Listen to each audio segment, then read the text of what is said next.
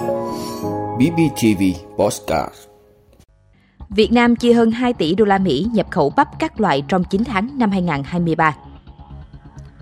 Yêu cầu các nhà mạng chặn tin nhắn, cuộc gọi rác, lừa đảo, lợi dụng đầu số dịch vụ. Bộ Ngoại giao họp bàn phương án bảo hộ người Việt tại Israel. Công an giải cứu thanh niên bị chủ nợ nhốt trong phòng trọ. Châu Âu trước dịch bệnh béo phì. Đó là những thông tin sẽ có trong 5 phút trưa nay, ngày 24 tháng 10 của Bosscat BBTV. Mời quý vị cùng theo dõi. Việt Nam chi hơn 2 tỷ đô la Mỹ nhập khẩu bắp các loại trong 9 tháng năm 2023.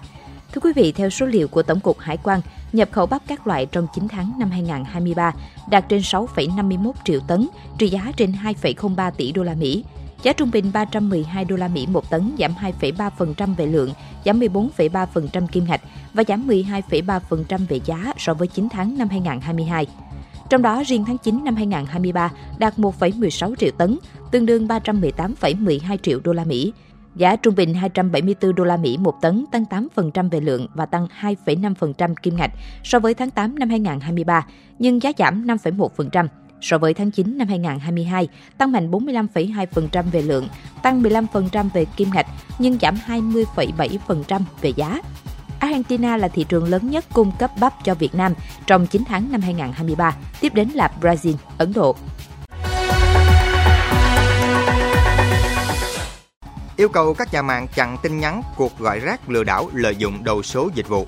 Thưa quý vị, Cục Viễn thông Bộ Thông tin và Truyền thông cho biết đã yêu cầu các nhà mạng di động khẩn trương có biện pháp cơ chế ngăn chặn tình trạng lợi dụng các dịch vụ của nhà mạng để thực hiện cuộc gọi tin nhắn rác lừa đảo. Theo đó, các nhà mạng di động được yêu cầu phải áp dụng cơ chế biện pháp lọc tin nhắn, cuộc gọi rác lừa đảo của các dịch vụ của doanh nghiệp, đồng thời tạm dừng các dịch vụ nếu chưa có biện pháp chặn lọc. Riêng các nhà mạng Mobifone và VNPT chỉ được tiếp tục thực hiện dịch vụ tin nhắn từ đầu số dịch vụ lời nhắn thoại sau khi đã áp dụng các biện pháp chặn lọc tin nhắn, cuộc gọi rác lừa đảo. Trước đó, Cục Viễn thông cho biết đã nhận được thông tin phản ánh của báo chí và người dùng về việc các đối tượng lợi dụng các dịch vụ của nhà mạng di động và giả mạo quen name của nhà mạng để thực hiện các hành vi lừa đảo người dùng.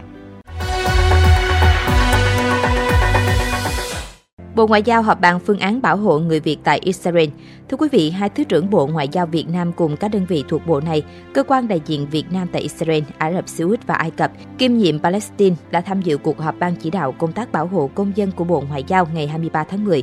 Trước tình hình leo thang căng thẳng ở Trung Đông hiện nay, theo Bộ Ngoại giao tại cuộc họp, các cơ quan đại diện Việt Nam nói trên đã báo cáo tình hình tại các địa bàn phụ trách. Đây sẽ là cơ sở đánh giá, dự báo, xây dựng phương án bảo hộ công dân trong thời gian tới. Thứ trưởng Hà Kim Ngọc, trưởng ban chỉ đạo khẳng định, việc đảm bảo an toàn tính mạng và tài sản của công dân Việt Nam tại khu vực xảy ra xung đột được chính phủ đặt ưu tiên hàng đầu.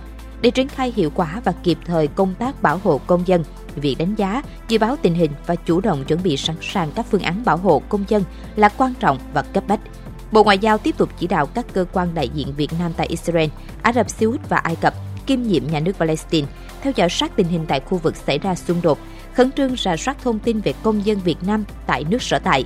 Đồng thời các cơ quan nói trên phải phối hợp chặt chẽ với các cơ quan chức năng sở tại và các cơ quan liên quan trong nước để triển khai các phương án bảo hộ công dân và biện pháp hỗ trợ đảm bảo an toàn công dân Việt Nam tại vùng xảy ra xung đột trong trường hợp cần thiết. Trước đó, trong thông báo ngày 15 tháng 10, Bộ Ngoại giao Việt Nam nhận định tình hình xung đột tại Israel đang phức tạp, người dân cần tránh đến Israel nếu không cần thiết. Bộ Ngoại giao cũng khuyến cáo nếu đang ở Israel, công dân cần có phương án sớm sơ tán an toàn người và tài sản đến nước thứ ba hoặc về Việt Nam. Ước tính cộng đồng người Việt tại Israel có khoảng 500 người, sinh sống và làm việc hầu hết ở các thành phố lớn của Israel. Công an giải cứu thanh niên bị chủ nợ nhốt trong phòng trọ. Thưa quý vị, cơ quan cảnh sát điều tra công an thành phố Thủ Dầu Một Bình Dương cho biết đang tạm giữ hình sự đối tượng Trần Hữu Tiến 22 tuổi quê Bình Phước và Nguyễn Minh Chiến 22 tuổi quê Bình Dương để điều tra hành vi giữ người trái pháp luật. Theo thông tin ban đầu, anh TNT, tên viết tắt 20 tuổi quê Cà Mau, thiếu nợ Nguyễn Minh Chiến với số tiền 6 triệu đồng. Ngày 20 tháng 10, Chiến và Tiến gặp anh T ở khu dân cư Phú Hòa 1, phường Phú Hòa, thành phố Thủ Dầu Một, ép ghi giấy vay nợ và yêu cầu điện thoại cho người thân mang tiền đến trả nợ. Sau đó hai đối tượng đã chở anh T về phòng trọ của Chiến tại phường Phú Lợi thành phố Thủ Dầu Một và khóa cửa phòng nhốt nạn nhân.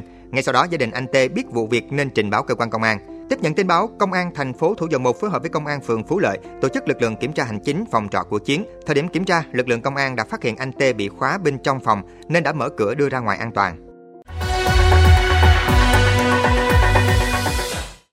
Châu Âu trước dịch bệnh béo phì Thưa quý vị, theo báo cáo của WHO về béo phì ở châu Âu, tỷ lệ béo phì tại châu Âu đang không ngừng leo thang với gần 1 phần tư người trưởng thành của châu lục này đang bị béo phì. Báo cáo của WHO mô tả béo phì giống như dịch bệnh vì tốc độ người gặp phải vấn đề này tăng nhanh với số lượng lớn. Số người béo phì ở châu Âu đã tăng 138% trong năm thập kỷ qua và hiện đang là nơi có tỷ lệ người lớn béo phì cao thứ hai chỉ sau châu Mỹ. Ông Hans Klug, Giám đốc văn phòng châu Âu của WHO cho biết, việc tăng cân và béo phì gây ra nhiều hệ lụy với sức khỏe, có thể dẫn đến các bệnh ung thư và tim mạch.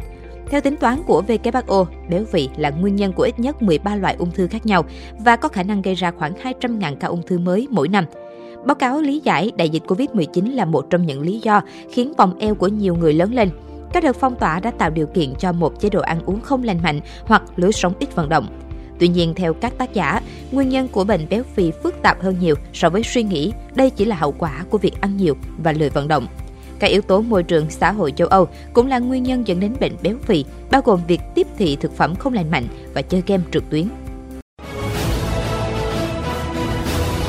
Cảm ơn quý vị đã luôn ủng hộ các chương trình của Đài Phát thanh truyền hình và báo Bình Phước. Nếu có nhu cầu đăng thông tin quảng cáo ra vặt, quý khách hàng vui lòng liên hệ phòng dịch vụ quảng cáo phát hành số điện thoại 02713 887065. BBTV, vì bạn, mỗi ngày.